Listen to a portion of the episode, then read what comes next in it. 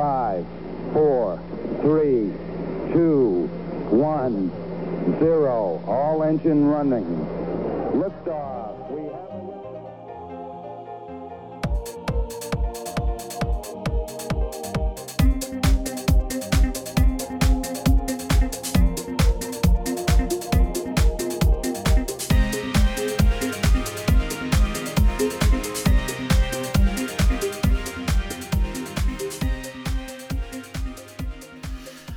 안녕하십니까 Lifetime Learner 미국 사는 두 아재들의 유쾌하고 유익한 수다 한국과 미국 스타트업 테크기업 이야기 조각에서 센트 네 번째 해 136번째 방송을 시작하겠습니다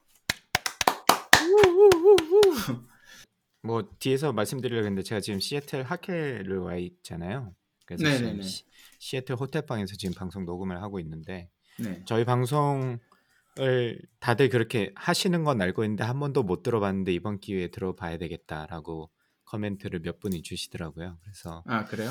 네, 좀 많이 들어주세요. 4년째 하고 있는데 130 몇 번이나 했는데 아직 청취자 수가 많지 않다. 많지 않다 네.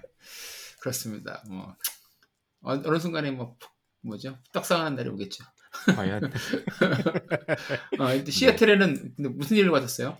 아 저희가 이제 그 Academy of Management라고 하는 뭐 사실 뭐 전미 경영학회지만 사실 전 세계에서 다 오고요. 이제 음, 제가 알기로는 경영학회 중에서는 물론 뭐 마케팅이나 좀 특별한 분과별로 별도로 하시긴 하시지만 어 전반적으로 봤을 때 경영 쪽에 이제 가방끈 긴 양반들이 모은 전 세계에서 제일 큰 학회입니다. 그래서 그게 시애틀에서 지금 하고 있고요. 그래서 음, 거기에 이제 저 저도 연구 결과도 발표도 하고 뭐 사람들도 그러니까 여기 다 오는 이유가 여기는 대부분 다 오니까 같이 공부했던 친구들도 그렇고 아니면 뭐 경영 쪽에 관련된 아카데미아에 계신 분들이 많이 오게 되니까 사람들을 좀 만나게 되더라고요. 그래서 그래서 시애틀에 제가 어젯밤에 도착해 가지고 오늘 학생 아침에 학생 한 명 만나고 또 어, 예전부터 조금 알던 한 번도 못뵀 어, 쪼박님처럼 페친이셨던 분과 오늘 오후에 또 만나고 그러고 어 그러셨어요? 왔습니다. 어, 그래서 내일은 제가 이제 논문 발표를 하고 어, 옛날 UNIST 있었을 때 이제 학생이었던 친구들이 이제 박사 과정으로 온 친구들이 몇 명 있어서 그 친구들도 조금 만나고 우리 방송에 나와주셨던 석헌님 또 예, 잠깐 뵙기로 했고 오늘 진짜 길거리 가다 우연히 만났어요. 아 약속 사건님이요? 예, 예, 예. 어, 약속을 한 건 아니었는데 갑자기 제가 뭐 이야기하면서 가고 있었는데 어, 강강욱 교수님 이러면서 어, 오셨더라고. 그래서 이- 잠깐 인사는 했었습니다. 잘 됐네요. 삭, 삭, 삭, 예. 시애틀 어- 시애틀 날씨 어떤가요? 시애틀 날씨 조금 더워요. 생각보다. 오늘 아 그래요? 음.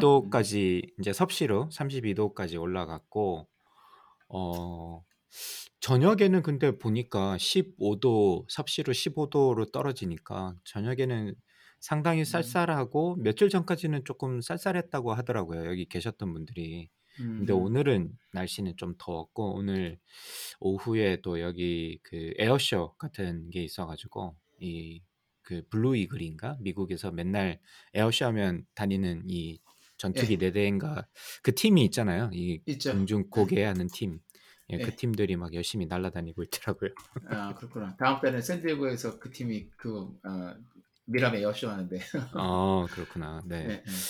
그래서 시애틀에서 시간을 보내고 있고 생각보다 이 그 부랑자 분들이 많으신 것 같아요. 아 예전에는 안, 그?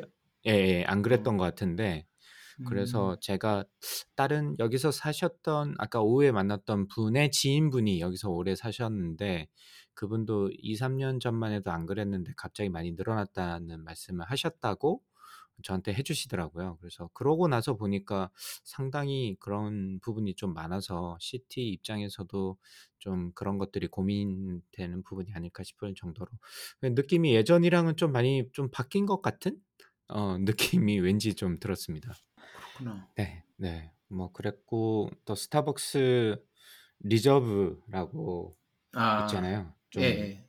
이거 뭐라고 해야 되는지 실제로 완전 메뉴도 좀 다르던데요. 저 처음 가봤는데 그쵸. 저는 메뉴도 비싸게 있고 그리고 예, 그 안에서 예. 원두 크게 이렇게 원두 로스팅하는 네. 것도 볼 수 있고 그렇죠. 네 그리고 베이커리도 제법 잘 돼 있고 그래가지고 예, 예. 오늘 거기가 이제 옆에 있어서 거기도 한번 가서 사진도 좀 찍고 왔고요. 음. 네, 뭐 그렇게 왔습니다. 근데 이제 시애틀에 오면서 저희가 근황치고는 약간 좀 긴 얘기긴 한데 시애틀에 오면서 쪼박님 혹시 Clear라는 서비스 알고 계십니까? 네네 알고 있어요. 그 뭐죠? 그 TSA PreCheck보다 한 단계 위에 있는 서비스잖아요. 네. 그리고 이게 공항에 저 이제 security 검사를 간소화시켜주는 서비스인데 그게 카드사에 연서 지원을 해줘 가지고 제가 가입은 해놨는데 한 번도 써본 적이 없었어요. 그동안 COVID 음. 때문에 나갈 일이 없었으니까. 근데 이번에 국내선을 미국 국내선을 처음으로 타, 타게 돼가지고 CLEAR 서비스를 사용을 해봤는데 진짜 빠르게 가긴 하더라고요. 그렇죠. 근데 제가 이제 워싱턴의 덜레스 공항에서 이제 아웃을 했는데 거기는 원래도 그렇게 붐비는 공항이 아니었어가지고 이게 제대로 샘플이 뭐 좋은 경험인지는 잘 몰라서 나중에 이 시애틀에서 아웃할 때 어, 얼만큼 많은 사람들의 줄을 피해서 얼만큼 빨리 갈 수 있는지 비교해서 말씀드리면 좋을 것 같고 뭐 이런 서비스도 있다라는 측면에서 어, 말씀드리면 좋을 것 같아서 요것도 말씀드리고 그리고 제가 이제 올 때 Alaska Airline을 이용을 했었거든요.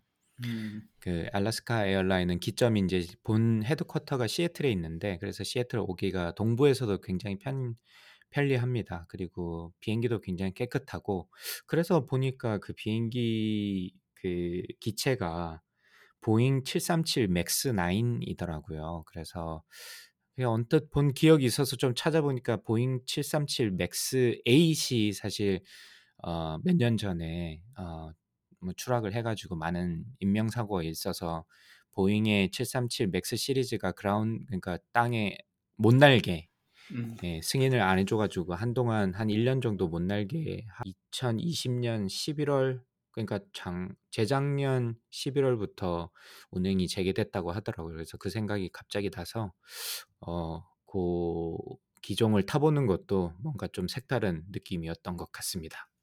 알래스카 에어라인 저희는 자주 타는데 서부에서 왔다 갔다 할 때도 타고 여기서 음. 볼티모어 갈 때도 직항 라인이 있어서 제 동생 집 갈. 때도 가끔씩 네. 알래스카 에어라인 타거든요. 그 서비스도 생각보다 좋더라고요. 저는 예, 나쁘지 않아요. 저도 타면서 뭐 이렇게 한 번도 불만이 있었던 거나 그랬던 적은 없었어요. 알래스카가. 네. 네, 그래서 의외로 잘 모르는 항공사였는데 생각보다 괜찮더라라는 것도 정보로 좀 알아 아시면 좋을 것 같다는 네. 의미에서 했고 그 기종이 그 맥스 9 시리즈를 많이 쓴다고 하더라고요. Alaska Airline에서. 그래서 어, 새 비행기라서 그런지 상당히 깔끔하고 뭐 비행 품질도 굉장히 좋았던 것 같습니다. 물론 어, 흔들리는 부분이 뭐 그거는 비행기 자체의 문제는 아니니까 어쨌든 그 맥스 737 맥스 시리즈는 이 약간 효율을 굉장히 높인 4세대 737 기종 중에서 4세대 기종이라고 하더라고요. 그래서 가장 많이 날아다니는 비행기 중에 하나인 기체고 그 4세대가 맥스고 이제 어 2016년도인가 이제 사고가 나가지고 한동안 어 발이 묶여 있다가 이제 얼마 전부터 다시 풀린 기체다. 그래서 맥스 9 8이 사고 났던 기체고 맥스 9, 맥스 10을 요즘 많이 운행이 되는 것 같더라고요. 그래서 그것도 어 참고로 혹시나 관심 있으신 분이 있으실까 봐 말씀드렸고요. 쪼방님은 어떻게 지내셨습니까? 근데 Alaska Airline 그 꼬리에 그 에스키모 아 에스키모라고 요즘 하면 안 되나? 하여튼 그쪽 지방 사람들 얼굴이 있어가지고 크게 그것도 좀 있어가지고 있- 인상적이죠. 예. 예, 딱 보면. 아 저건 알래스, Alaska Airline이구나 알 수가 있고. 네. 예, 저희는 뭐 주말에 아이들하고 올 여름에 이제 처음으로 여기 바닷가 beach에서 놀다 왔습니다. 여름 다 끝났는데.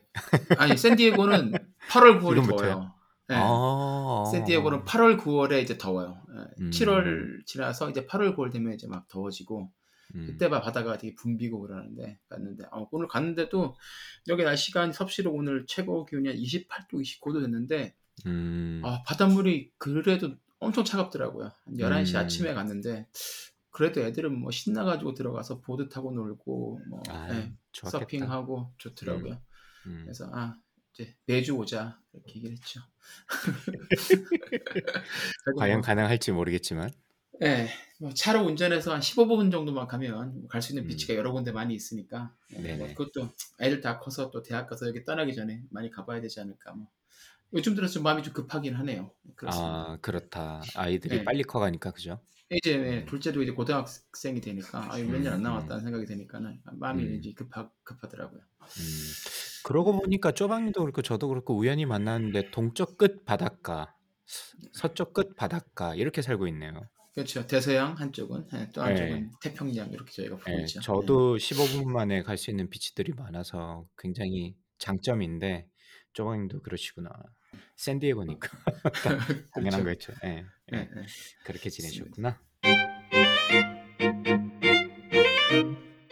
조광의 4센트 진행해 보도록 하겠습니다.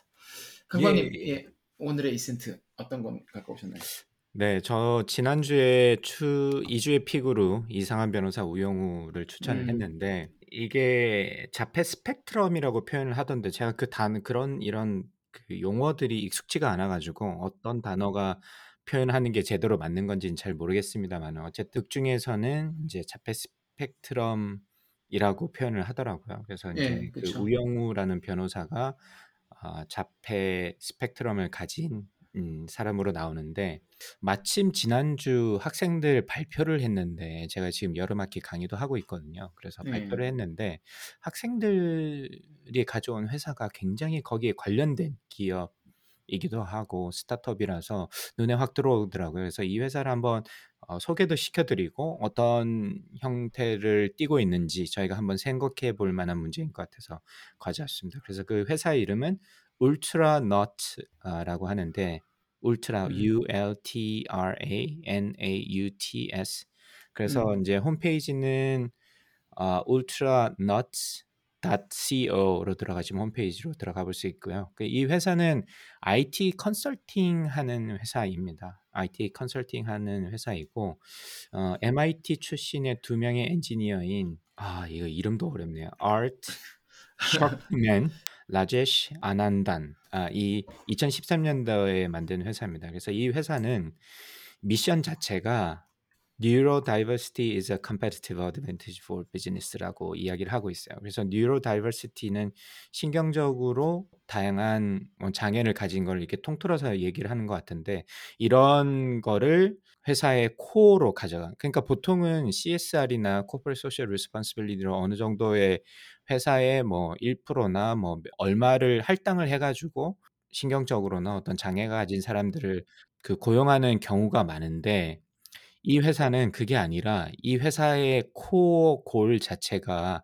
아예 그런 신경적으로 다, 신경적인 다양성을 가진 사람들을 강점으로 쓰겠다는 데 이 회사의 미션이 있는 것 같고 요. 그래서 훨씬 더 어, 의미가 있다는 생각이 들어서 꼭 소개를 시켜드리고 어, 싶었고 이 회사에 아, 한75% 이상의 종업원들이 이 신경적 다양성, 뉴로 다이버시티를 가진 인력이라고 합니다. 그래서 그 뉴로 다이버시티는 뭐 자펙 스펙트럼도 포함을 하고 저희가 이제 흔히들 얘기하는 그 ADH나 난독증을 가진 사람들도 거기에 포함이 된다고 합니다. 그리고 그것뿐만이 아니라 여성 인력도 굉장히 많고 LGBTQ를 포함하는 인력이 75% 이상이라고 하고 오히려 이 그분들의 장점을 이 회사의 경쟁적 우위로 가져가려는 비즈니스 모델을 가지고 있습니다. 그래서 이게 참 독특하다라고 생각을 했었는데 어, 이상한 변호사 우영우에서도 이야기를 하고 있지만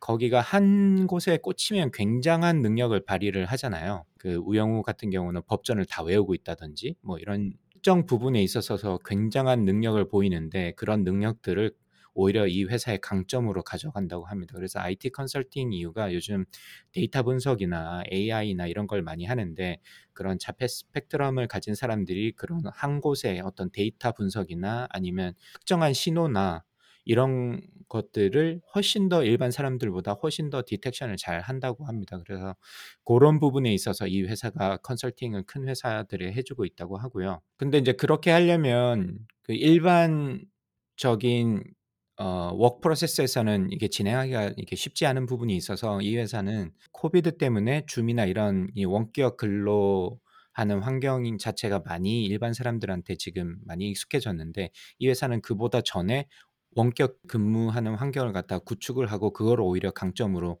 가져간다고 합니다. universal workplace라고 부르는데 제가 이 기사는 2020년도 기사인데 2020년 기준에서 약 90명 정도의 아, 종업원이 있다고 하더라고요. 인력을 가지고 음. 있고 이분들이 한 30개 주에 걸쳐서 있다고 하고 100% 원격으로 일을 하고 있다고 합니다. 그래서 이미 코비드가 진행하기 전부터 2013년도에 설립된 회사니까 코비드가 진행하기 전부터 원격에서 일할 수 있고 그러니까 뉴로 다이버시티를 가진 사람들이 집안에서 편하게 일할 수 있도록 하기 위해서 고안된 뭐 아이디어인 것 같고요. 자세한 내용은 안 나옵니다만 아주 잘 구축이 돼 있다고 하고 그리고 원격에서 근무를 하면 쪼박님도 뭐 그런 경험이 있으시겠지만 아무래도 실제로 사람들이랑 만나서 이야기하고 이런 것보다는 interaction이나 이런 부분에 있어서 떨어질 수가 있잖아요. 그래서 뭐 예를 들어서 아침에 제일 먼저 묻는 질문 중에 하나가 "너는 오늘 어떻게 지내고 있니?" 뭐 "너는 오늘 오늘 기분이 어때?" 뭐 이런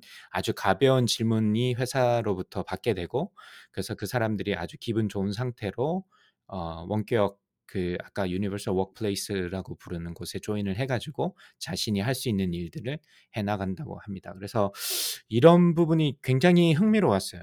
그리고 음. 뭐 다른 예로 들면 동영상 회의 같은 경우도 원격으로 하다 보니까 회의 같은 것도 하는데 뭐 난독증을 가진 사람도 있기 때문에 그 자막 같은 거를 모두 다 제공하고 있고 어젠다를 미리 모든 다큐멘테이션을 미리 공유를 해서 장애를 가진 사람들이 아주 문제없게 일을 충분히 수행할 수 있게끔 그런 고민을 많이 해서 이 워크플레이스를 구성을 했다고 하는 게 굉장히 인상적이더라고요. 그래서 이 회사가 좀 독특하다, 특이하다. 저는 들어본 적이 없어 가지고 특이하다는 생각을 가지고 있었고 실제로 이 회사가 AIG나 Cigna 같은 큰 회사를 고객으로 두고 있다고 합니다. 뭐 아주 복잡한 건 아니겠지만 웹사이트의 품질이라든지 아니면 데이터 품질 검증 데이터 분석 같은 업무를 주로 수행을 하고 있 있다고 하고요. 이런 부분들이 아까 말씀드렸던 neurodiversity를 가진 인력들이 평균적인 사람들보다 훨씬 더 잘 할 수 있기 때문에 이런 부분에서 강점을 가질 수 있지 않나라는 생각을 해 봤고요. 좀 잘 됐으면 좋겠다는 생각도 좀 들었고요. 오히려 그분들의 가지는 장점을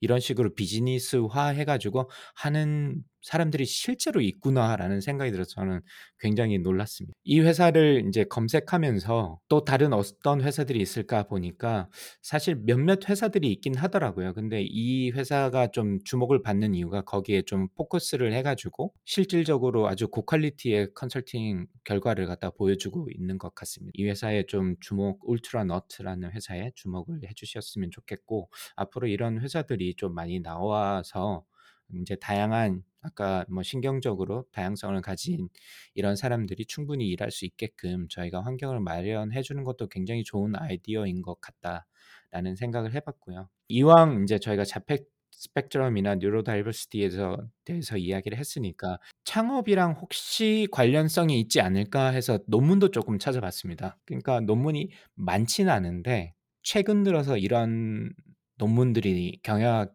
쪽에서 나오긴 하더라고요.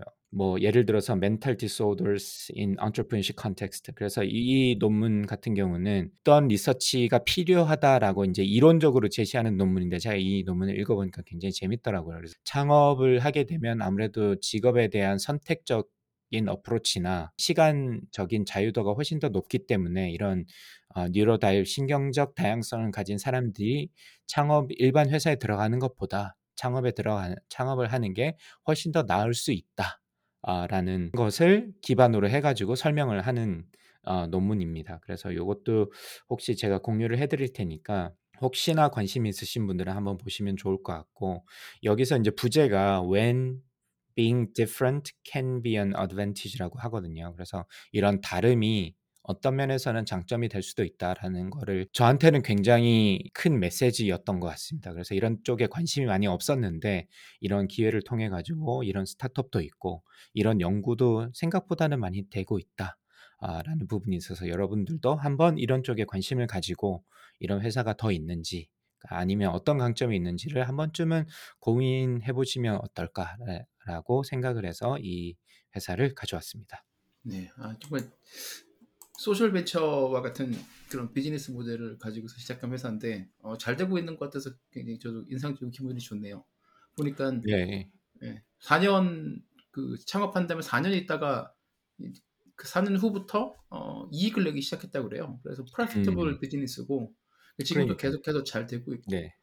예, 이 co-founder 중에 한 명인 아르트 아까 그 아르트 쉑만이었나요? 그분은 네. 네, 요거를 이제 잘 하시고 비즈니스 잘 하시고 나서 지금은 어, 뉴욕에서 벤처 캐피탈을 또 하나 시작하셨네요. 엘리펀트 음. 벤처스라고 거기는 네네. 이제 예, 뭐 디지털하고 어, IT 쪽에 투자를 많이 하는 그런 음. VC 벤처 캐피탈인데 여기도 투자도 하시고 아 참 멋있게 사시는 분들이 많네요.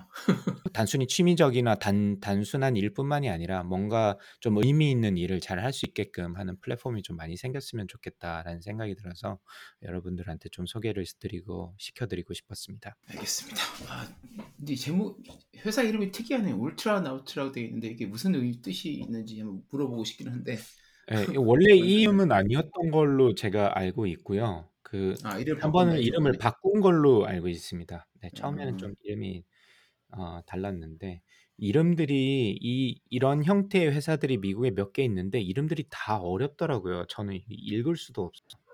어티컨, 다이버전트. 근데 아, 어티컨이나 뭐 다이버전트는 그래도 대충 뭐 diversity를 얘기를 하는 거고 예, 어티컨이니까 뭐 그쵸. autism인 약간 거 있고 예, 예, 그리고 뭐 아스피어처럼 그건 그건 아스퍼거를 대충 뜻하는 것 같고 뭐 알겠는데 요거는 음, 울트라 나우트는 무슨 뜻인지 예, 이름을 왜 이렇게 지었는지 무슨 뜻이 아마 있을 것 같긴 한데 궁금하긴 그렇죠. 예, 그렇죠. 예. 네.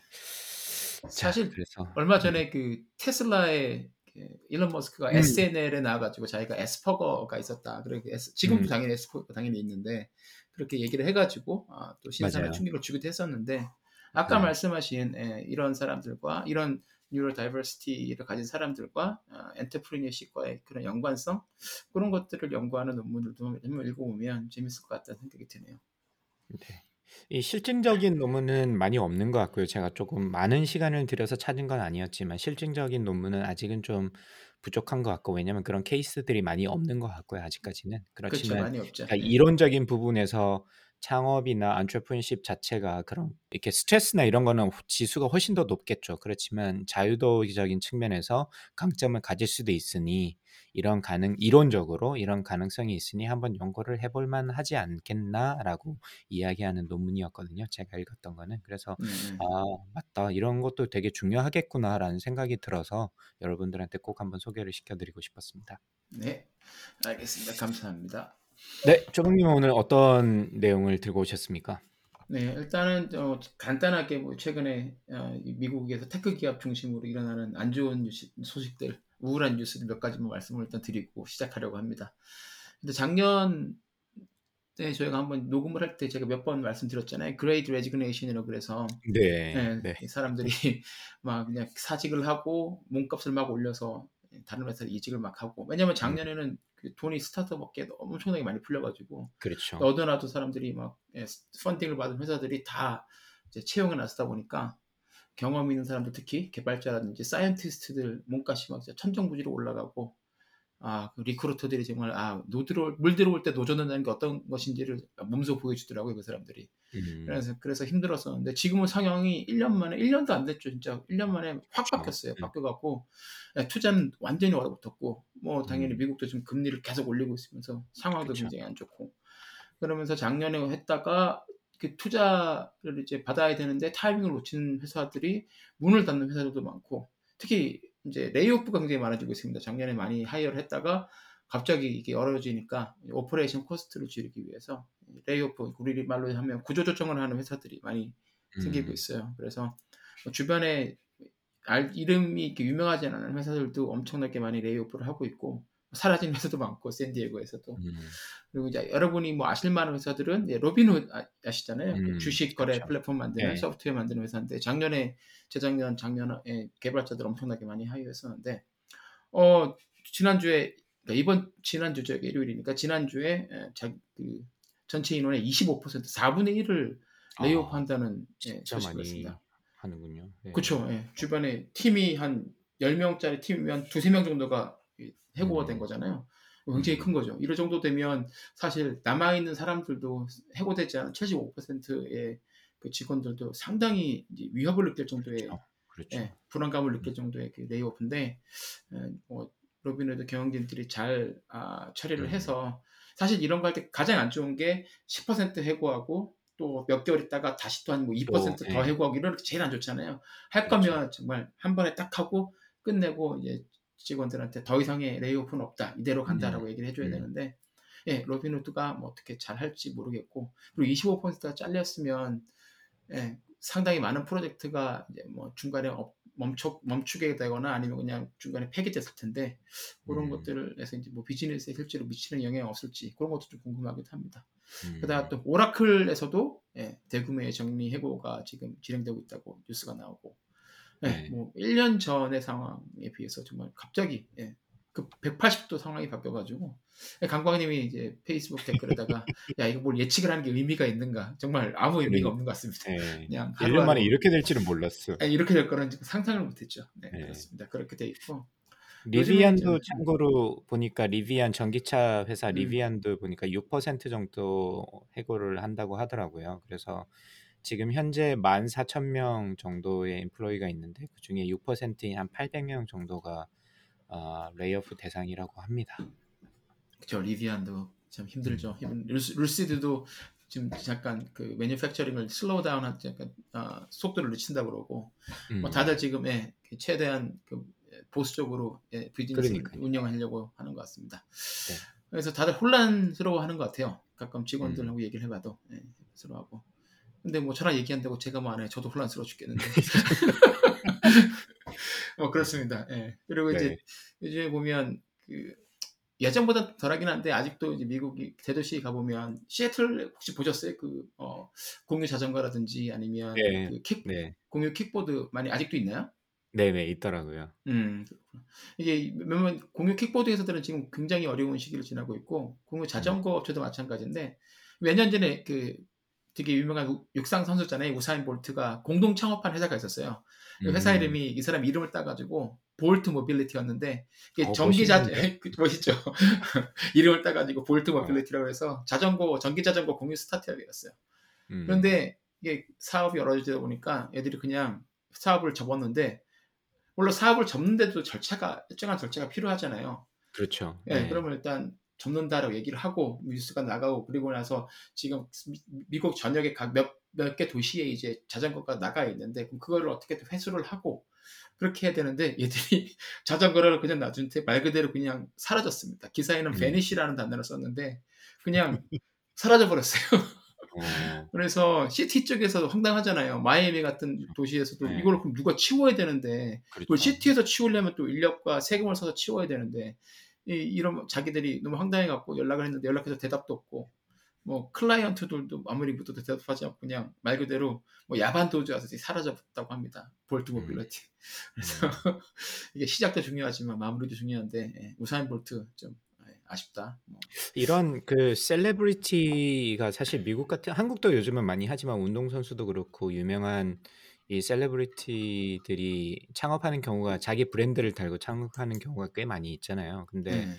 이게 약간 그 명과 암이 있는 것 같습니다. 그래서 우사인 볼트 같은 경우는 사실 뭐 이름이나 왜 이거를 이게 관심을 가지게 공동 창업을 하게 됐는지 이해는 할 것 같은데 이 사람이 과연 여기에 얼마만큼 실질적으로 알고 있거나 비즈니스에 대해서 관심이 있었는지는 사실 좀 question mark가 있는 것 같기도 하고요.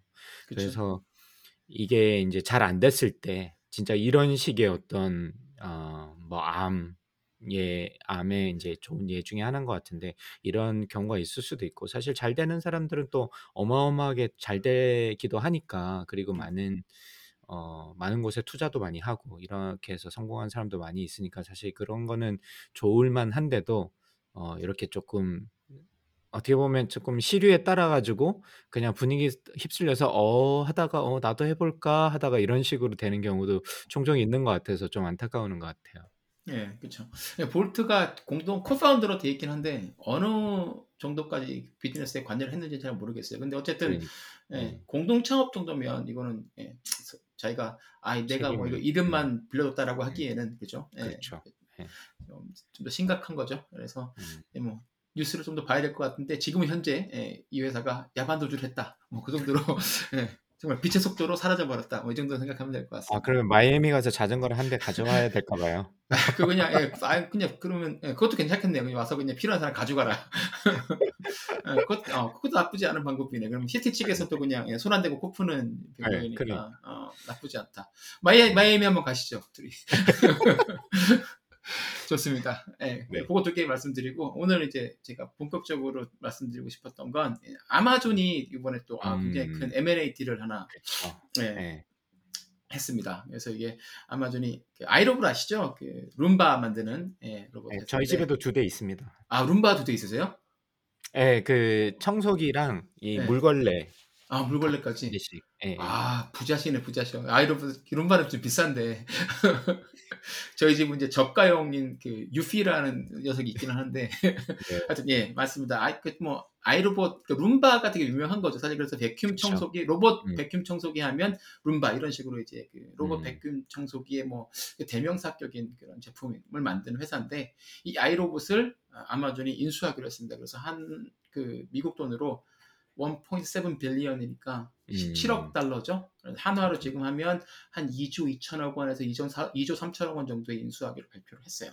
음. 그래서 예전부터 아이로봇이 이제 좀 고전을 많이 했잖아요. 최근에 몇 년 동안. 그쵸. 예, 예. 예. 일단 뭐 신제품은 잘 안 나오고 가격은 좀 고가인데 이제 뭐 샤오미라든지 Eufy라든지 이런 음, 비슷한 저가형 뭐 제품들이 많이 그쵸, 예, 나오니까. 네. 중저가형 제품들이 많이 나오니까 그래서 고, 고전을 하고 있었는데 그리고 아마존이 예, 바로 제시를 해서 인수를 했다고 합니다. 이게 아마존의 역사상 네 번째로 큰 인수 deal이래요. 가장 큰게 음. 이제 홀푸드가 있었고 최근에 네. 원 메디칼이라는 회사를 또 인수를 해가지고 예, 또 네. 이 뉴스에 나왔었는데 네, 아마존 역사상 네 번째로 큰 deal이라고 합니다. 네, 2조 2천억 홀푸드가 원. 음. 홀푸드가 2017년도에 14 billion이니까 뭐 한 지금 얼마 정도 될까요? 한 한 18, 9조? 그 정도 어, 정도 되겠죠. 되겠네요. 예, 지금 예. 1,300원 정도 하니까 그게 제 아마 그러니까. 제일 제일 컸을 거고요. 네네네. 그리고 뭐 최근에 이제 원 메디컬이라는 회사도 인수를 했었고 뭐 음. 그렇습니다.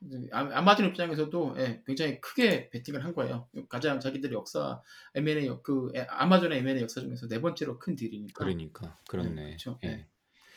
그렇습니다. 그래서 예, 2017년에 홀푸드 가지고 했었고 작년에 이제 두 개를 아 작년에 하나 했던 게 MGM 그 필름 스튜디오 거기를 8.4 billion이니까 11조 정도의 음. 인수를 했었고 5월 한 달 전에 이제 예, 원 메디컬이라는 예, 또 의료 쪽 스타트업 스타트업이라고 하기 그런데 회사를 거기를 이제 또 한 한 40, 그러니까 4조 한 5천억 원 정도 이 정도에 돈을 음. 예, 했어요. 그러니까 음.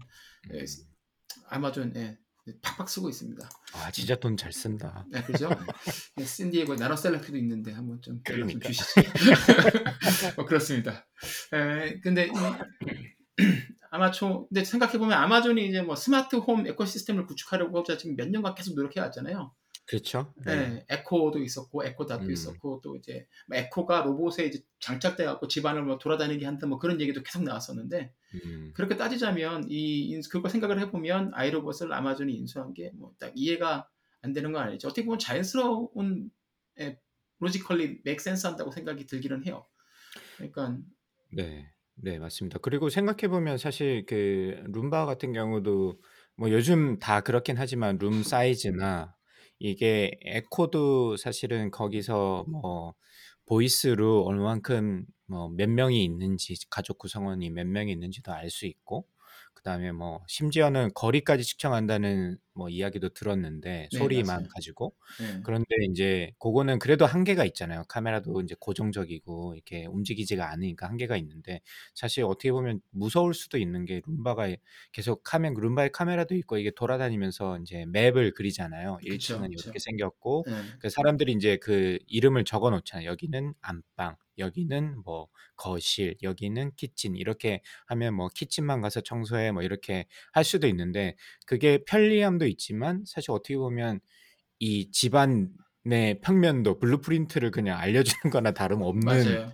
수도 있기 때문에 사실 어떻게 맞습니다. 보면 어 진짜 어마어마하게 좀좀 긴장해야 되는 그런 이슈도 있을 것 같은데 뭐. 아마존 입장에서는 당연한 선택일 수밖에 없겠죠, 사실. 되게 그쵸. 군침 도는 데이터일 테니. 맞습니다. 감독님이 지금 아주 좋은 부분을 말씀해 주셨는데 사실 데이터 이게 아마존이 어떻게 보면 가장 탐내는 부분이긴 한데 또 역설적으로 가장 논란이 큰 부분이고 가장 큰 리스크이기도 해요. 그죠? 음. 지금 이미 이제 룸바 사용자들은 지금 반발을 엄청나게 하고 있습니다.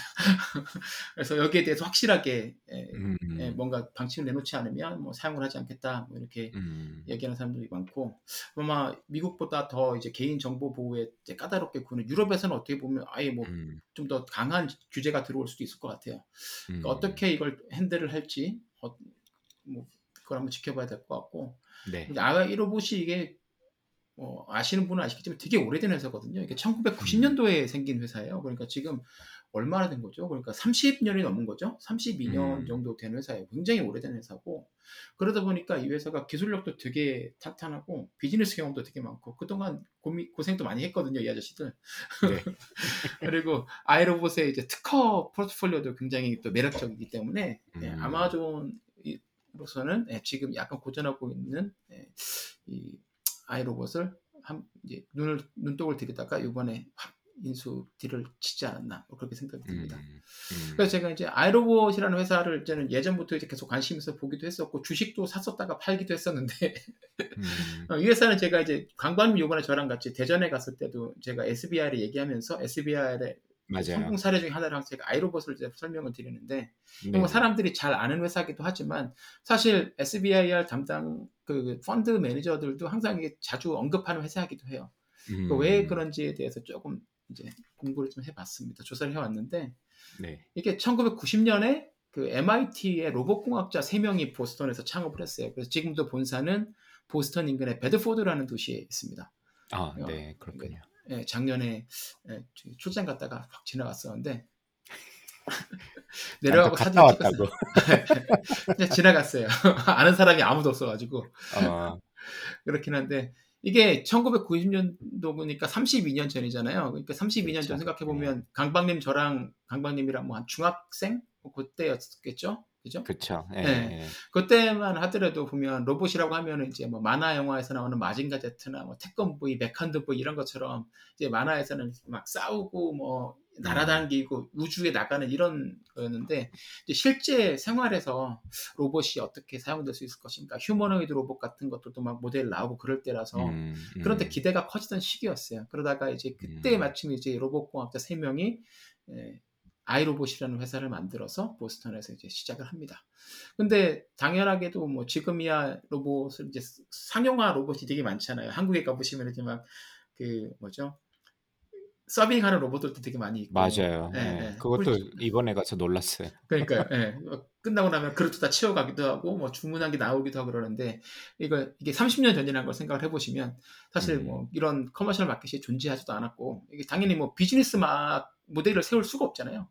그렇죠. 거기다가 이거 이걸 투자를 할 만한 그런 비전이 있는 투자자도 그 당시에 1990년도에는 당연히 없었을 거고 음, 그래서 이제 마켓핏을 찾을 때까지 이제 로봇 분야에 계속 돈을 대주던 이제 물주들을 찾아야 되는데 뭐 물주가 별게 있겠습니까? 예, 그 이제 정부 기관인 거죠. DoD, 달파 이쪽에서 돈을 마- 되게 많이 대줍니다. 음, 예, 그래서 이제 국방 과제를 이제 연구를 하는 거죠. 그러니까 음, 뭐 모든 기술이 그렇잖아요, 사실 GPS도 그렇고 그렇죠. 예, 예. 예, 국방 쪽에서 쓰다가 그게 어느 정도 이제 어, 잘 개발이 돼서 성숙이 되고 나면 이제 시장이 민간에서 열리게 되고 그걸 차- 잘 찾은 사람들이 이제 비즈니스를 만들어서 크게 성공해서 부자가 되는데 이분들도 뭐 비슷한 패스를 따라간 음. 것 같아요. 그래서 이제 2002년에 그 룸바가 첫 번째 모델이 출시가 되거든요. 되거든요. 그러니까 12년 네. 동안은 거의 창업 후 12년 동안은 이분들이 제품을 따로 만 상업용 뭐 제품을 만들진 않고 다 이제 군사용 아니면 우주 음, 산업용 로봇만 계속 만듭니다. 그래서 되게 제품이 진짜 많은데 뭐 유명한 거몇 개만 말씀을 드리면 이제 창업한 지 1년 만에 이- 그 겐지스라는 그 우주 탐험을 위해 제작된 로봇을 만들어요. 이게 지금 강반님 댁에서 가까운 스미소니언 박물관에 전시되어 있는데 딱 네. 보면 그 뭐랄까 짐승처럼 생겼는데 눈은 이제 곤충 눈처럼 막 여러 가지 그 굉장히 큰 음. 픽셀 맞춰져 있고 그래서 정말 네네. 아, 요즘에 많이 세련되게 이제 개발이 된 그런 것들이 그 로봇들의 가장 이제 뭐랄까 조상님격인 거죠. 그래서 겐지스라는 걸 만들었고 그리고 나서 이제 96년에는 이제 아리엘, 아리엘이니까 그 음, 인어공주의. 인어, 인어, 네. 인어공주잖아 요. 인어공주 이름 네. 아리엘인데 이제 그 이름이 이름 이제 이름에서 알 수 있듯이 해변이나 바닷가 그쪽에서 지뢰 제거해서 지뢰 탐, 음, 음. 참지해서 제거하는 로봇을 만듭니다. 그리고 나서 요 기, 이런 것들을 이제 기술이 이제 뭐랄까 축적이 되니까 계속 달파란 DOD에서 돈을 받아가지고 98년에 팩봇이라는 로봇을 만들어요. 그러니까 팩봇은 이게 전, 굉장히 전술력 로봇, 로봇인데 이걸 그 유튜브나 아니면 구글에 쳐보시면 보신 분들 되게 많으실 거예요. 바퀴가 그 탱크형 캐터필러처럼 생겨 있고 그 음. 위로 조그맣게 이제 고프로 같은 카메라가 딱 나와 있어요. 그래서 지금도 그런 그뭐 군사용으로 사용되고 있는 그런 그 로봇들 보면 거의 팩봇의 자손들이라고 보시면 비슷하네요. 되거든요. 예, 그러니까 네, 어, 맞아요. 맞아요. 예. 그렇게 해서 얘가 이제 전술용 로봇을, 개, 로봇을 개발합니다. 그래서 이게 엄청난 활약을 해요. 그래서 미군에서 이제 2002년이 되면서 3, 4년 지나면서 여러 가지 뭐 여기서 파일럿을 이곳저곳에서 쓰다가 2001년에 이제 9.11 사태가 있었잖아요. 맞아요. 네, 예. 그때 이제 월드 트레이드 센터가 이제 무너지면서 그 잔해에서 생존자를 수속하고 이렇게 수색하고 그리고 혹시 모를 폭발물이 있는지 그런 것들을 다 탐지할 때 예, 사람들이 가기 힘든 곳, 위험한 곳이나 너무 좁은 곳에 음. 이제 팩봇이 deploy가 돼가지고 그 안에서 이제 굉장히 활약을 합니다. 그리고 나서 이제 다음 해인 2002년에서는 이제 미군에서도 얘들을 battlefield에 보내기 시작해요. 그래서 정찰 업무나 지뢰 탐사, 뭐 위험물 탐지 제거 같은 걸 하기 시작하고 그러면서 또 이제 이걸 본 이제 내셔널 지오그래픽 내셔널 지오그래픽 팀하고 같이 또 이제 프로젝트를 하나 시작해서 이집트 이제 피라미드의 구석구석을 또 탐색하는 로봇도 개발을 음. 하기도 해요. 그리고 이제 2010년, 11년 그때는 이제 미국, 일본 후쿠시마 원자로에서 이제 원, 원자로가 막 뭐- 뭐죠? 맞아요. 이미지가- 예, 방사능이 많이 네, 방사능이 심하니까 사람들이 못 들어가니까 거기에 또 이제 팩봇이 들어가서 그 안에 있는 이제 그 안쪽을 막 탐사하면서 영상을 밖으로 보내주고 그랬었거든요. 음. 그러니까 그런 업무들을 되게 많이 수행을 합니다. 그래서 이제 이 아이로봇이 아, 이 군사용 로봇 하면 가장 유명한 회사 중에 하나로 이제 브랜드를 계속 쌓아나가다가 음. 야 내부에서 계속 이제 고민을 했겠죠. 언제까지 이렇게 그 그랜트만 하면서 살 거냐. 왜냐면 그랜트만 받아서 하면 회사가 빵 클 수는 없잖아요. 그렇죠. 네, 예. 그러니까 이제 세 명이 있는데 제가 알기로 최소한 한 명 혹은 두 명은 이것도 나쁘지 않다라고 생각했던 것 같고, 근데 그 중에 지금 이제 그 CEO로 계시는 닥터 앵글은 아 이렇게는 못 산다. 뭔가 우리가 새로운 거를 해서 commercial market에서 뭔가를 아, 승부를 걸어야 된다 생각을 해갖고 계속 아이디어를 가지 그 아이디어를 내고 discussion을 하고 시도를 하다가 예, 2002년에 저희가 지금 알고 있는 그 동그란 음. 형태의 로봇 진공 청소기인 룸바를 출시하게 됩니다. 그러면서 이게 나름대로 선풍적인 인기를 끌어요. 그래서 2년 만에 미국 안에서만 한 100만 대 이상 판매가 됐다 그래요. 음. 이거 2, 년 만에 100만 대 정도 판매면 굉장히 유- 굉장한 거죠. 이때만 이- 예, 그러니까 아 드디어 이제 로봇이 예, 이런 형태의 로봇이 어, 우리 실생활에서 응용이 되기 시작하는구나. 예. 그런 이제 인상도 남기고 어, 뭐 100만 대 이상 팔리니까 비즈니스 잘 되고 그래서 2005년에 나스닥에 상장을 합니다. 음. 그러면서도 뭐 이제 이 상업용 로봇이 눈 봐도 계속해서 이제 다음 모델 출시하면서 계속 잘 나가고 그러면서도 동시에 이제 DoD 과제를 계속하면서 이 R&D를 해가지고 기술 개발하고 제조라인 설립하고 이 마켓 이 노력을 기울 계속 하다가 이제 창업 12년 만에 이제 가정용 로봇으로 피봇을 경, 아주 성공적으로 잘 이뤄냈죠. 아, 진짜 눈물 겹네요. 그렇죠. 그리고 나서 이제 이 안에서 계속 둘이 그 뭐죠 그, 그 비즈니스 분야가 두 개인 거잖아요. 룸바 룸바 음. 쪽하고 그리고 이제 그. 팩벗을 비롯한 그- 그 국방용 예, 국방. 그- 음. 아니면 재난 분야용 전문 로봇 만드는 거를 이제 계속 두 분야를 계속 가지고 하- 하다가 이제 재난용 국방용 이쪽은 계속해서 SBIR 펀드를 DOD에서 받아가지고 가요. 그래서 홈페이지 SBIR 홈페이지를 가보면 2009년까지도 계속 DOD 과제를 수행한 거로 음. 나오고 2009년에 마지막으로 수행했던 Phase 2 과제가 뭐냐면 지상에서 무인 자동차들이 몇 개 그룹이 있고 하늘에 무인 드론이 이제 또몇 개가 있는데 얘들이 네. 이제 하나의 그룹이 돼가지고 움직이는 거죠. 사실 이걸 음. 몇 년, 아, 지난 작년에 저희 그 인터뷰 나와주셨던 에피시스의 그 류봉균 네. 박사님이 하시는 거랑 비슷하거든요.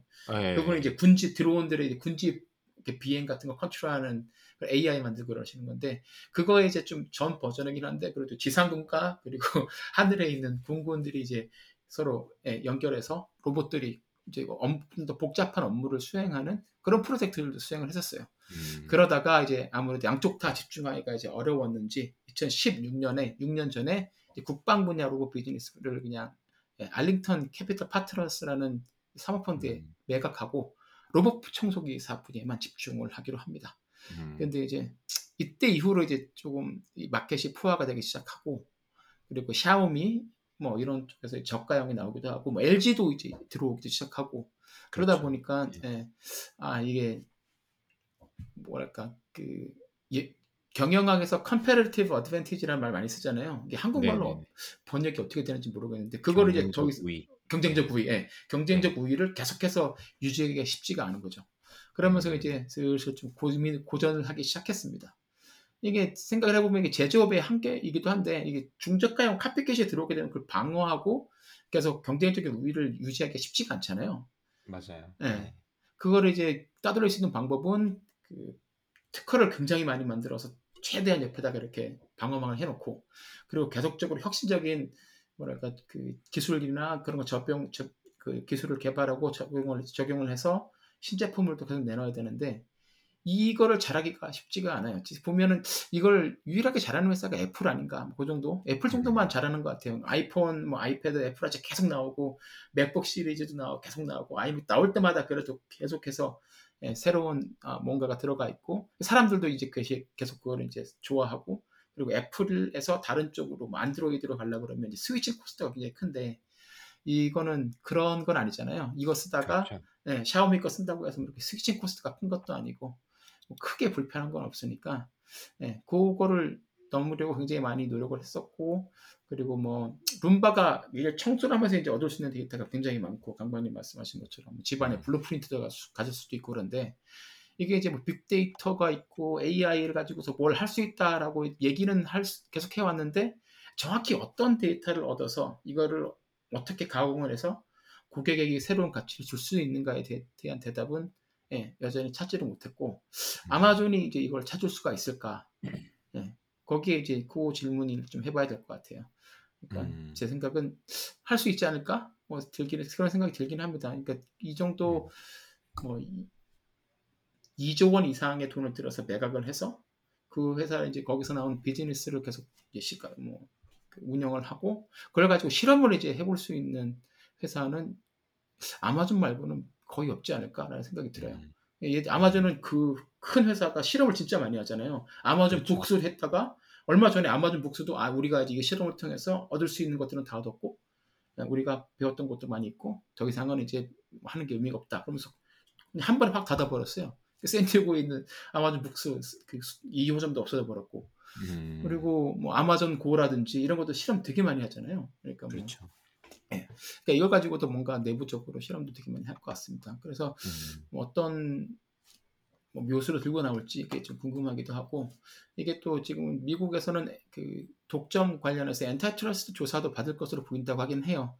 그러니까 음. 앞으로도 예, 이게 완전히 승인이 되고 제대로 이제 끝날 때까지는 한 몇 달 더 걸릴 것 같다. 뭐 그런 생각이 들긴 하는데 어, 지난주에 나온 뉴스 중에 그래도 가장 예, 제 관심을 끌었던 회사 예, 아, 아마존의 아이로봇 인수 그리고 이제 향후 이제 어떻게 스마트 홈 시스템에 이제 이걸 접목을 시킬지 계속 모니터링 해보고 싶다 그런 생각이 들었습니다. 네. 뭐 저도 그 룸바 그러니까 하드웨어도 아까 말씀해 주셨는데 하드웨어가 참 이게 어려운 부분이 있는 것 같아요. 하나만 잘하기도 힘든데 그것도 계속 말씀대로 이제 혁신적인 제품을 만들어야 되니까 오늘 이번 에 뭐 A라는 뭐 시리즈를 출시를 하면 내년 것도 생각을 해야 되고 그 그러니까 연구 개발에 시간이 걸리기 lead time이 있기 때문에 이제 앞에 long term을 생각할 수밖에 없는데 이제 그렇게 하다 보니까 말씀대로 이렇게 저가형 공세 이제 카피캣 제품들이나 이런 것들이 나왔을 때 이 맥없이 어 물론 뭐 어떤 고객의 어 충성도를 가지고 가는 회사들도 있지만 그게 참 쉽지 않은 것 같기도 하고요. 근데 애플 앞에서 설명해 주셨지만 이런 보완적 그 complementary asset이라고 표현은 하던데 학문적으로는 음, 이 어떤 제품군이 있을 때 이 제품이랑 애플 같은 경우는 상호 보완이 너무 잘 되잖아요.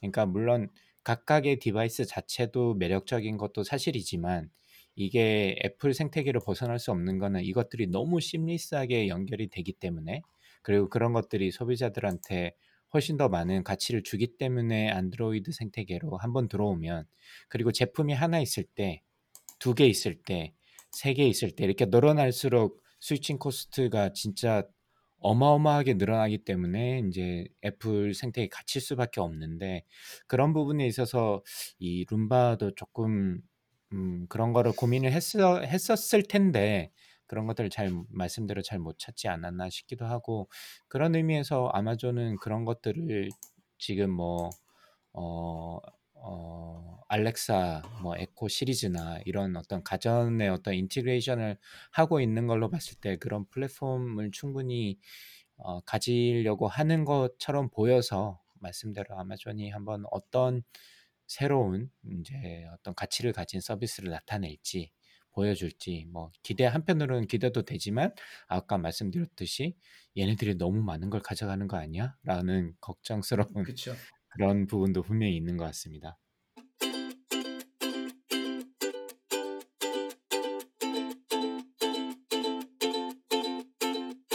이번 주부터 제가 아 한번 해 보려고 하는 게 그 새로운 최신 논문들을 가지고 재밌는 논문들을 가지고 와서 뭐 결과나 이런 것들을 공유 드리고 스 살짝 이야기해 보는 시간을 가지려고 하는데 이번은 이번 주에 가져온 논문은 How Novice and Experienced Entrepreneur Name New Venture라는 논문입니다. 그래서 Journal of Business Small Business Management의 최신 2022년도에 나왔던 논문이고요. 그래서 그 쪼박님께 좀 궁금 이 논문을 보면서 쪼박님이랑 좀 이야기를 해 봐야 되겠다라고 생각든 것 중에 하나가 그 나노 셀렉트 이름을 정할 때 나노 콜렉트라고 저희가 맨날 농담으로 얘기를 하고 막 예.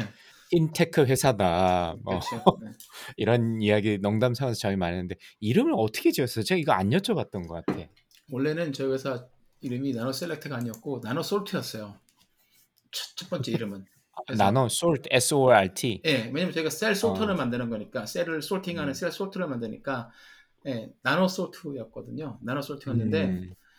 어 산타바바라 있때 모 회사가 이 회사가 저희랑 비슷한 경- 모델을 만드는 경쟁사였는데 이 회사가 저희 회사보다 창업은 늦게 했는데 이 회사가 창업하기 전부터 자기들 회사 제품 이름을 이미 지어놓고 그러니까 회사는 아. 시작 안 했는데 그 사람들이 어. 그게 그 큰 회사의 스피노프 된 회사였거든요. 그러니까 스피노프 음. 하기 전에 official하게 회사가 나오기 전에 그 안에서 이제 자기들이 프로젝트를 하면서 우리가 만약에 spin-off를 하게 되면 우리 회사 제품 이름을 이걸로 지어야겠다, 지어야겠다라고 해놓고 그 이름을 trademark로 미국에다 신청을 했었어요. 아. 근데 그게 이름이 뭐였냐면 나노 솔터였어요. 거의 비슷하네. 예, 어. 예. 그러니까 이게 2008년인가 나노 솔터가 이제 trademark가 생- 그 등록이 되고 저희 회사는 2009년 12월에 나노 솔트라는 회사로 들어갔는데 저희가 이제 나노 솔트라는 회사를 만들 때 검색을 해보죠. 저희가 다른 회사랑 비슷한 그렇죠. 이름이 없나. 예. 근데 거- 그게 제품 이름은 검색을 안 했던 거죠.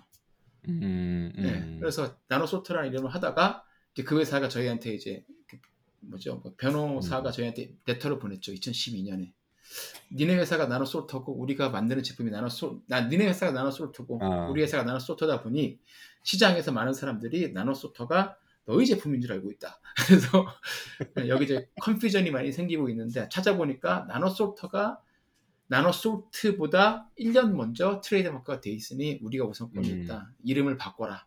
그렇지 않을 경우에는 우리가 예, 법적인 대응을 하겠다고 그러더라고요. 어. 그래서 예, 그때는 뭐 저희가 시작한 지 2, 3년밖에 안 됐고 돈도 없을 때라서 바꿀 테니까 시간을 좀 달라. 그랬더니 아, 시간은 음. 줄수 있다. 예, 바꾸 바꾸라 그래서 바꿨죠. 그래서 그때 음. 바꿀 때 이제 이름을 어떻게 할까 하다가 그 회사의 이름이 이제 막 그 그 새 이름이었어요. 새. 음, 음, 음. 그래서 야 새보다는 센 걸로 찾아보자. 그래서 막 상어, shark, tiburón 뭐막 자꾸 막 그러다가 아무리 생각해도 별게 없는 거예요. 그래서 아예 안 되다가 어쨌든 그래도 회사 이름을 들었을 때 이 회사가 뭘 하는지는 알 수가 있어야 되지 않을까 싶어서 음. 그래서 이제 세포를 select한다. 그래서 NanoSelect였어요. 그래서 S E L E C T였거든요.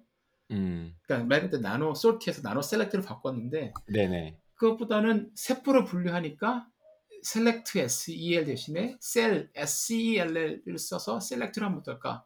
그렇게 해서 음. 바꿔서 NanoCellect로 하고 그때는 이제 좀더 예, 로펌하고 같이 이제 고용해서 굉장히 좀 더 이제 comprehensive하게 찾아봤죠. 여기저기 다 찾아보고 아 별다른 문제가 없다. 그래서 어. NanoCellect로 예, 해놨는데 아. 이게 또 E를 O로 봐가지고 NanoCollect라고 부르는 분들 되게 많고 NIH에서도 저희한테 그 NanoCollect라고 가끔씩 이메일 보는, 보내는 분이 있어요. 아. 그렇기도 하고 근데 그 전에는 NanoSort였는데 회사 이름이 NanoSort라고 그랬잖아요. 근데 음, 이거를 네. NonoSort라고 읽으신 분이 계셔가지고 NIH에서 저희한테 진짜로 지금도 그 award letter가 있는데 어, NonoSort와 NonoSort 팀 이렇게 해서 congratulation이라서 왔었어요. 저희가 노노솔트가 아니라 나노솔트입니다. 그랬더니 아 이게 A구나. 그래서 뭐 그런 일도 있고 하여튼 그렇게 이름을 짓게 됐습니다. 그래서 제가 했던 건 이제 그 회사를 이름을 들었을 때 회사가 어떤 일을 하는지에 대해서는 그래도 아, 대충 알 수가 있, 어야 되지 않을까. 그래서 음. 이제 짓게 됐어요. 네. 그래서 제가 이 논문을 제목 막 검색을 하다가 이 논문이 딱 눈에 들어온 이유 중에 하나가 사실 이름 짓는 게 어렵잖아요, 엄청. 아, 어렵죠. 새로운 네. 회사에. 그리고 특히나 이제 새로운 그러니까 저 저도 이제 학생팀을 많이 코칭을 해봤지만 학생팀을 만들 때도 뭐 누구 팀을 모고 어떤 제품을 하기 전에 일단 사람들이 모이면 우리 이름을 뭘로 부르지? 이거 제일 먼저 고민하는 것 중에 하나고 사실 그만큼 중요하기도 하고요. 맞아요. 그리고 어렵기도 하고 네. 일조방님처럼 다른 회사도 찾아봐야 되는 뭐 법적인 문제가 있을 수도 있고 남이 이미 트레이드마크나 걸어놨을 수도 있고 이러니까 다 확인해 볼 필요도 있고 아 그래 맞아 이름 짓는 거 되게 어려웠어 라는 생각이 들었고 아 이게 그 논문의 연구 동기 중에 하나 중에 조금 음 어떻게 보면 '아 맞다. 그래 그럴 수도 있을 것 같다.'라고 생각을 하는 게 그냥 불리는 것뿐만이 아니라 어 새로 만든 특히나 스타트업 같은 경우는 이 이름이 너무 사실 너무 희 희한하거나 학 특히 학생들 팀 같은 거 보면 이름 진짜 자기 마음대로 짓는 사람들 많이 있거든요.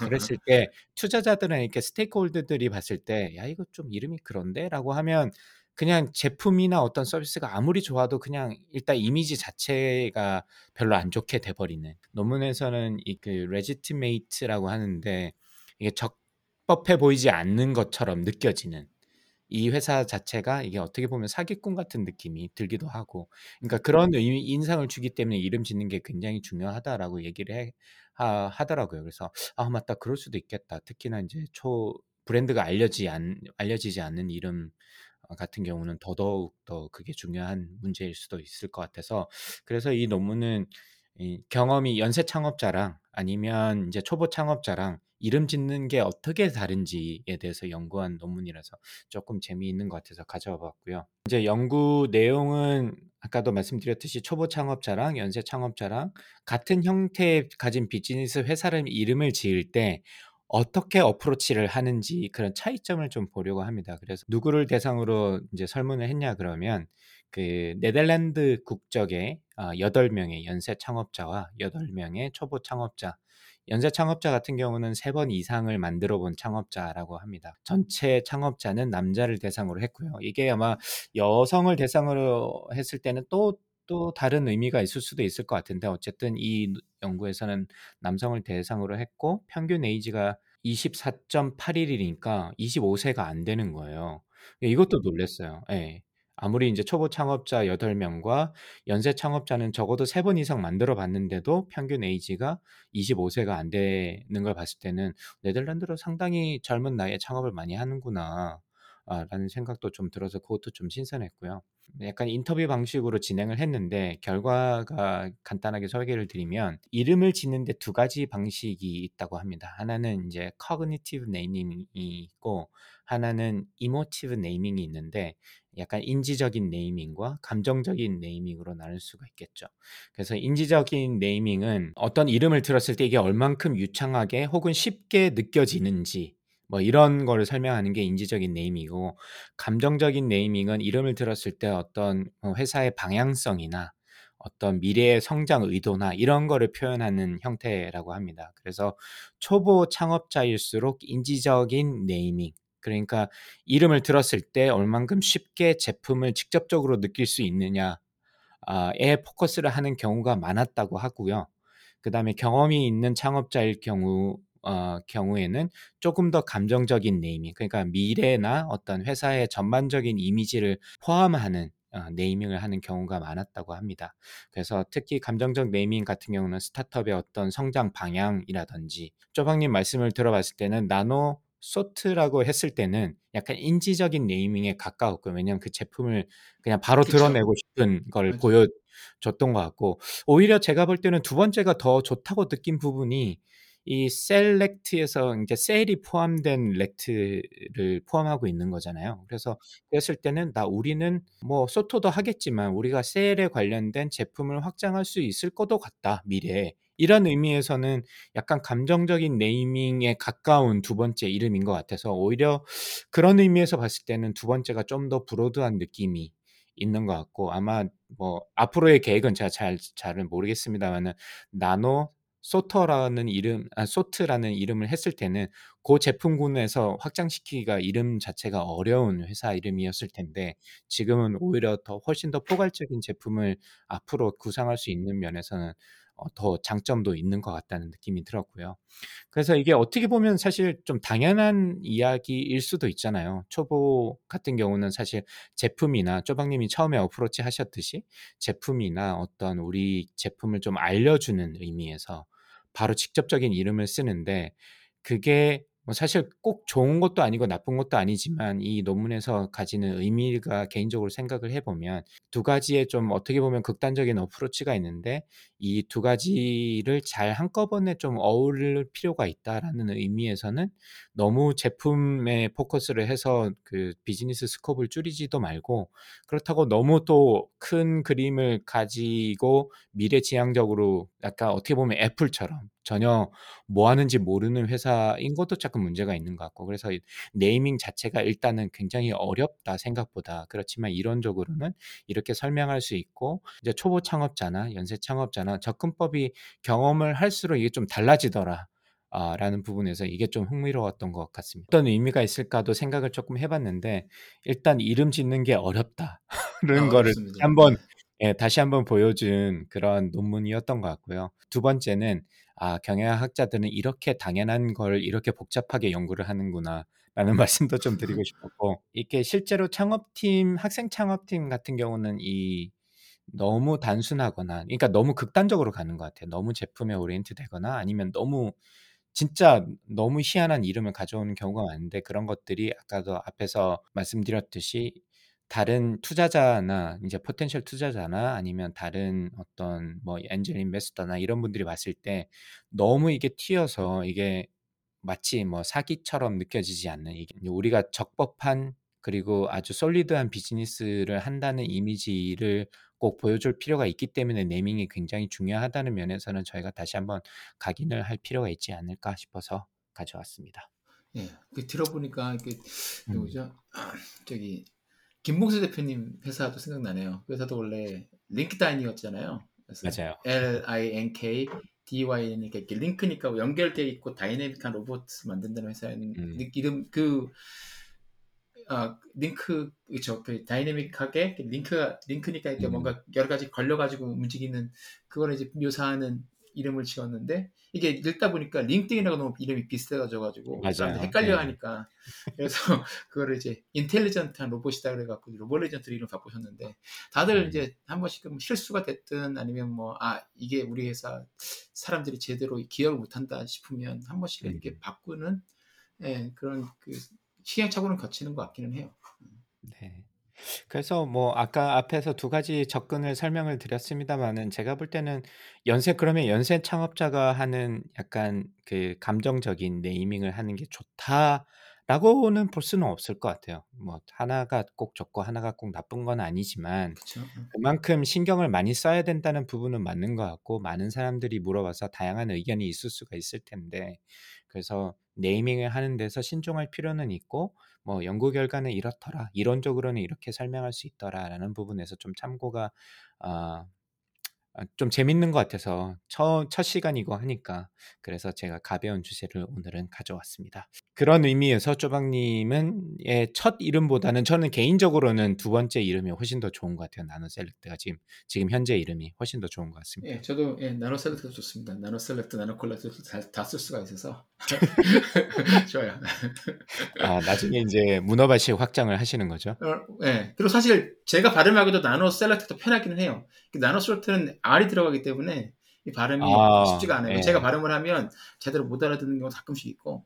아 솔- 그렇 예, 그럴 예, 수도 있겠다. 예. 아무래도 예. 한국 사람들이 저 저희처럼 늦게 영어를 배우는 사람들 R 발음 R 굉장히 발음이 힘들잖아요. 힘들죠. 예, 예. 예, 맞아요. 예, 너무 과하게 굴리거나 아니면 안 되면 예. 이게 애매하게 들리는데 예, NanoCellect가 발음도 편하고 예. 아직 그렇습니다. 저도 아직도 포크를 포크로 발음을 못하는 사람 중에 하나입니다. 그러니까 뭐 되게 슬픈 얘기 포크가 많죠. 어렵죠. R 들어가면 일단 긴장하게 되는 거죠 저희는. 예. 그렇습니다. 제가 제가 그 말씀 드렸었나? 저 아이스크림 콘 콘 아이스크림 있잖아요. 예, 바닐라 예, 예. 아이스크림 콘에 담아주는 거. 예, 예. 그 드라이브 스루로 제가 주문을 했는데 거기서 이제 주문을 받으시는 분이 옥수수로 알아들으신 것 같더라고요. 그러니까 뭐 이게 확인은 못 해 봤는데 우리는 corn 안 팔아 이렇게 답변을 하길래 제가 너무 황당해 가지고 아 그래서 아직도 R 발음은 네 쪼박님 말씀대로 저는 R만 들어가면 두렵습니다. 그러니까 긴장하게 됩니다. 그런데 NanoCellect는 그런 긴장을 할 필요가 없기 때문에 괜찮아요. 예. 아 그런 부분에서도 의미가 있네. 그렇죠. 예. 이난 네이티브 스피커들이 발음하기 어려운 예. 어, 그거는 좀 피하자. 예, 그- 그것도 중요합니다. 하다 보면 예, 굉장히 이 고객들 중에서 음, 난 네이티브 스피커들이 훨씬 더 많거든요. 음, 음, 아무래도 과학 기술 과학자분들이 많이 저희 제품을 쓰는데 미국의 음. 과학자들이 상당 부분이 아 그렇죠. 이민자잖아요. 인도, 예, 한국, 예. 중국에서 온 사람들, 유럽에서 온 사람들 되게 많으니까 다 음. 비슷합니다. R 발음을 힘들어하는 거 다 똑같아요. 그래서 NanoCellect가 그분들한테 또 예, 기억하기 편한 이름이다. 뭐 그런 생각이 들더라고요. 의도한 건 네, 아니었죠. 그리- 네. 그리고 또 제가 이름에 좀 센시티브한 이유 중에 하나가 제 이름이 너무 어렵잖아요. 한국 이름이. 네. 그렇죠. 네, 아무도 제 이름을 제대로 불러주지 못하는 이름을 가지기 때문에 그것 때문에 저는 이 트라우마가 많아 가지고 특히나 음. 이름에 좀 관심이 많은데 어쨌든 그런 의미에서 굉장히 재밌는 논문인 것 같아서 최신 논문 가져와 봤고요. 다음에도 또 재밌는 논문으로 찾아뵙도록 하겠습니다. 네, 알겠습니다. 자, 그러면 이제 아, 2주의 픽 가보시죠. 강명님 네. 어떤 걸 가지고 오셨습니까? 사실 다른 책도 사실은 하나 소개시켜 드리려다가 아, 아까 제가 보잉에 대해서 말씀드렸잖아요. 보잉 737 맥스 기종이 이제 두 대가 추락하는 바람에 많은 인명 피해도 있었고 회사 입장으로서도 뭐 그래서 주가도 엄청나게 폭락도 했고 그 다음에 어, 뭐 상당히 1년 이상의 기간 동안 그 기체 자체가 R&D 비용이 엄청나게 들었음에도 불구하고 그 기체를 사용하지 못하는 일이 발생을 했는데 고 이제 왜 그런 그 737 맥스 기종에 문제가 있게 됐는지를 조명한 넷플릭스 다큐멘터리가 있습니다. 그래서 넷플릭스의 Downfall이라는 어, 넷플릭스의 다큐멘터리고 부제는 The Case of The Case Against Boeing입니다. 그래서 사실은 이제 보잉이 왜 그런 아주 많은 내부적인 문제를 갖다가 약간 고발하는 그런 형태의 다큐멘터리라서 여러분들이 한번 보시면 좋을 것 같다는 생각을 했고 제가 또 시애틀에 와 있잖아요. 음, 시애틀에 와 있으니까 저도 그렇죠. 시애틀에 몇 번 아버지 아버지를 안 와가지고 이렇게 생겼는지 잘 몰랐는데 이 공항에 이제 그 시애틀 타코마 공항에 내려가지고 이제 다운타운으로 올라오는 중간에 보잉이 아마 주로 쓰는 활주로가 있더라고요. 거기 아마 이제 보잉 이 비행기를 테스트를 하고 그런 활주로인 것 같더라고요. 중간에 오다 보니까 그래서 그 활주로를 보면서 아 이거를 추천을 드려야 되겠다. 제가 추천을 안 드렸다 싶은 생각이 들어서 어 그리고 맥스 기종을 타고 오기도 했고 그래서 많은 분들이 한 번쯤 보시면 좋을 것 같아 같고 이 보잉이 사실은 innovation으로 잘 알려진 회사고 굉장히 이 혁신적이고 아이디어를 generation 하는데 아주 좋은 문화를 가지고 있었다고 하더라고요, 초기에는. 그런데 이게 또 원가나 항상 회사들이 문제가 이렇게 돈에 대해서 너무 타이트하게 관리하면서부터 문제가 생겨나는 것 같은데 사실 그걸 꼭 나쁘다고 볼 수는 없을 것 같긴 하지만 어쨌든 그럼으로 인해서 뭐 뭐 자연스럽게 발생된 사고가 아닌가 싶은 생각이 들어서 아마 여러분들도 한 번쯤은 이제 보셔서 어떤 일들이 보잉에서 일어났는지 보시기 아주 좋은 다큐멘터리인 것 같아서 보잉 Downfall, 어, The Case Against Boeing이라는 어, 다큐멘터리를 추천드립니다. 네, 아 이거 정말 재밌게 봤는데, 네, 저도, 아 그러셨구나. 예, 저도 네. 추천드립니다. 예, Downfall. 예. 네. 재밌다고 할 수는 없는데, 네, 근데 정, 저도 보잉에 대해서 참 많이 몰랐구나라는 생각이 많이 들더라고요. 보면서. 예. 그리고 근데 이, 이 정도 디테일을 가지고서 다큐를 이렇게 만드는 것도 아, 대단한 것 같아요. 사실 이거 그쵸. 칩으로 네. 완전히 다 드러내는 건데, 예, 음, 예, 보면은 그런 것 어쨌든 그래서 그렇게 드러내야 이제 거기서 또 배우는 게 있고 교훈을 얻어서 그 다음에는 딱 같은 실수를 안 하는 게 중요한 거니까 그렇죠. 그런 의미에서 이런 다큐멘터리가 나오는 거는 예, 좀 좋은 것 같다는 생각이 들었습니다. 그거 보고 나서 저도 네. 네. 그러면 쪼박님 오늘 어떤 걸 들고 오셨습니까? 예 원래는 딴 걸 했다가 바꿨어요. 그래서 네. 오늘은 뭐 책, 영화 이런 게 아니라 아 여러, 가족 여러분들이 청취자분들께서 이제 한번 해보실 만한 색다른 체험 하나를 소개시켜 드리려고 합니다. 그래서 아, 제가 이번 한국 가서 했었던 가죽 공방의 DIY 체험 수업 이걸 한번 예, 소개시켜 드리려고 그래요. 네, 지난주에 엄청난 그 자랑을 많이 하셨죠. 그렇죠. 지난주에 또 말씀을 잠깐 드렸었는데, 아, 제가 대학 동기 두 명하고 이제, 그러니까 40대 중반 아저씨, 아재들 셋이서 가가지고, 가죽 공방에 가가지고, 저희가 그 credit card 지갑을 만들었는데, 어, 굉장히 생각보다 굉장히 좋았습니다. 그러니까 이게 셋이서 앉아갖고 한 2시간 반 정도 걸리는데, 앉아가지고, 뭐, 아무런 정말 그 방해하는 거 없이, 그죠? 그리고 뭐 cell phone이나 이런 것도 보지도 않고, 그냥 셋이서 앉아, 둘이 셋이 이제 친구들하고 같이 앉아가지고, 도란도란 얘기하면서, 말 그대로 집중해갖고 그냥 머릿속을 비우고서 그것만 하는 거잖아요. 음. 그러니까 새로운 걸 음. 배우는 재미도 있고, 그리고 이제 머리를 비운다는 그런 것도 있고, 굉장히 좋습니다. 그래서 가득, 어, 친- 그리고 끝나고 나면은 이제 어쨌든 내가 만든 무언가가 남잖아요. 이렇게 결과물, 키, 예, 네, 그쵸. 결과물가 열, 쌀의 고리가 됐든 가죽 지갑이 됐든 뭔가 남으니까 그것도 볼 때마다 이제 그때 그 기분이 기분이 생각이 나서 굉장히 좋습니다. 그래서 그 제가 갔던 곳은 이제 성수동의 실크라는 곳이었는데 이거 말고도 뭐 굉장히 서울 서울이나 그 다른 지방 도시도 굉장히 많은 것 같아요. 그래서 보시면 좋을 것 음. 같고 제가 그때 갔던 분 사장님이 좀 재밌는 분이셨는데 제 음. 얼굴 봐서는 30대 한 중후반 정도로 돼 보였어요. 그분이 남자분이셨는데 친구랑 음. 둘이서 공업, 동업을 하시는데 이분이 원래는 이제 소프트웨어 엔지니어로 이제 그 커리를 시작해갖고 게임 회사에서 개발자로 일을 하셨대요.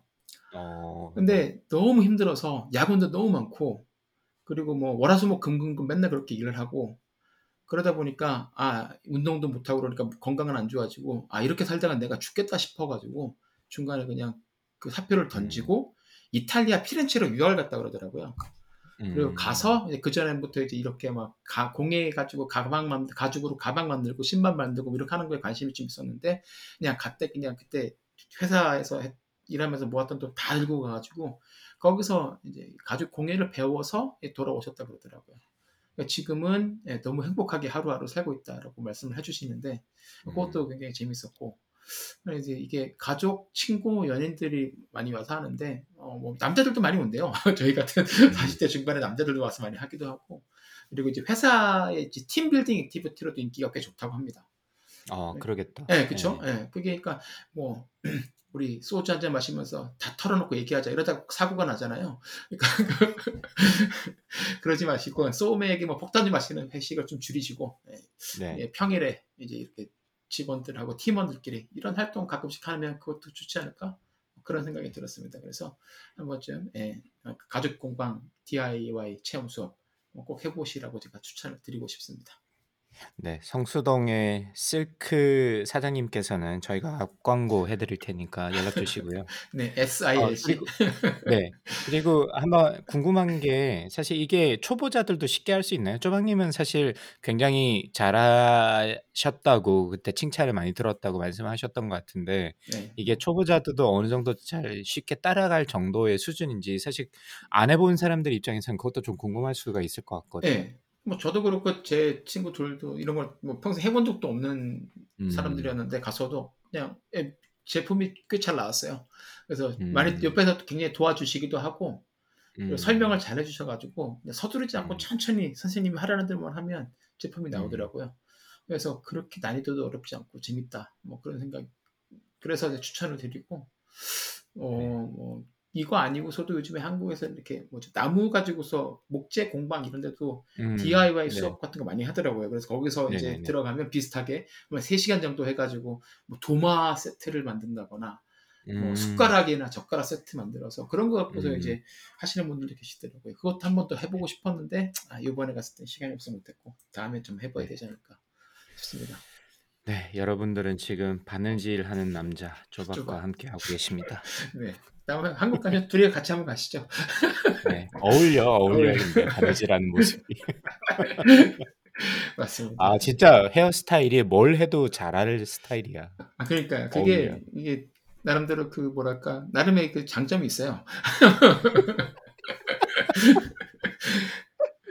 그렇습니다. 아, 네. 알겠습니다. 네. 예, 이주의 pick 네. 강박님은 넷플릭스의 다큐멘터리 Downfall: The Case Against Boeing 예, 보잉의 사고와 그 원인에 대해서 다, 다룬 예, 다큐멘터리고요. 예, 쪼박 저는 예, 가죽 공방에서 예, DIY 체험 수업을 예, 추천드렸습니다. 네. 네, 자 세계 최초라고 주장하는 와이파이 2원 혹은 3원 팟캐스트 lifetime learner가 되고 싶은 두 아재가 들려드리는 미국 tech 기업 스타트업 이야기의 조강의 4센트는 애플 팟캐스트, 팟빵, 구글 팟캐스트, 스포티파이에서 들으실 수 있습니다. 저희 팟캐스트에 대한 의견은 페이스북 페이지나 이메일 dr.chogang@gmail.com으로 연락해 주시면 감사드리겠습니다. 오늘도 저희 방송 들어주셔서 감사하고요. 예, 좋은 한 주 보내세요. 감사합니다. 감사합니다. It's one small step for man, one giant leap for mankind.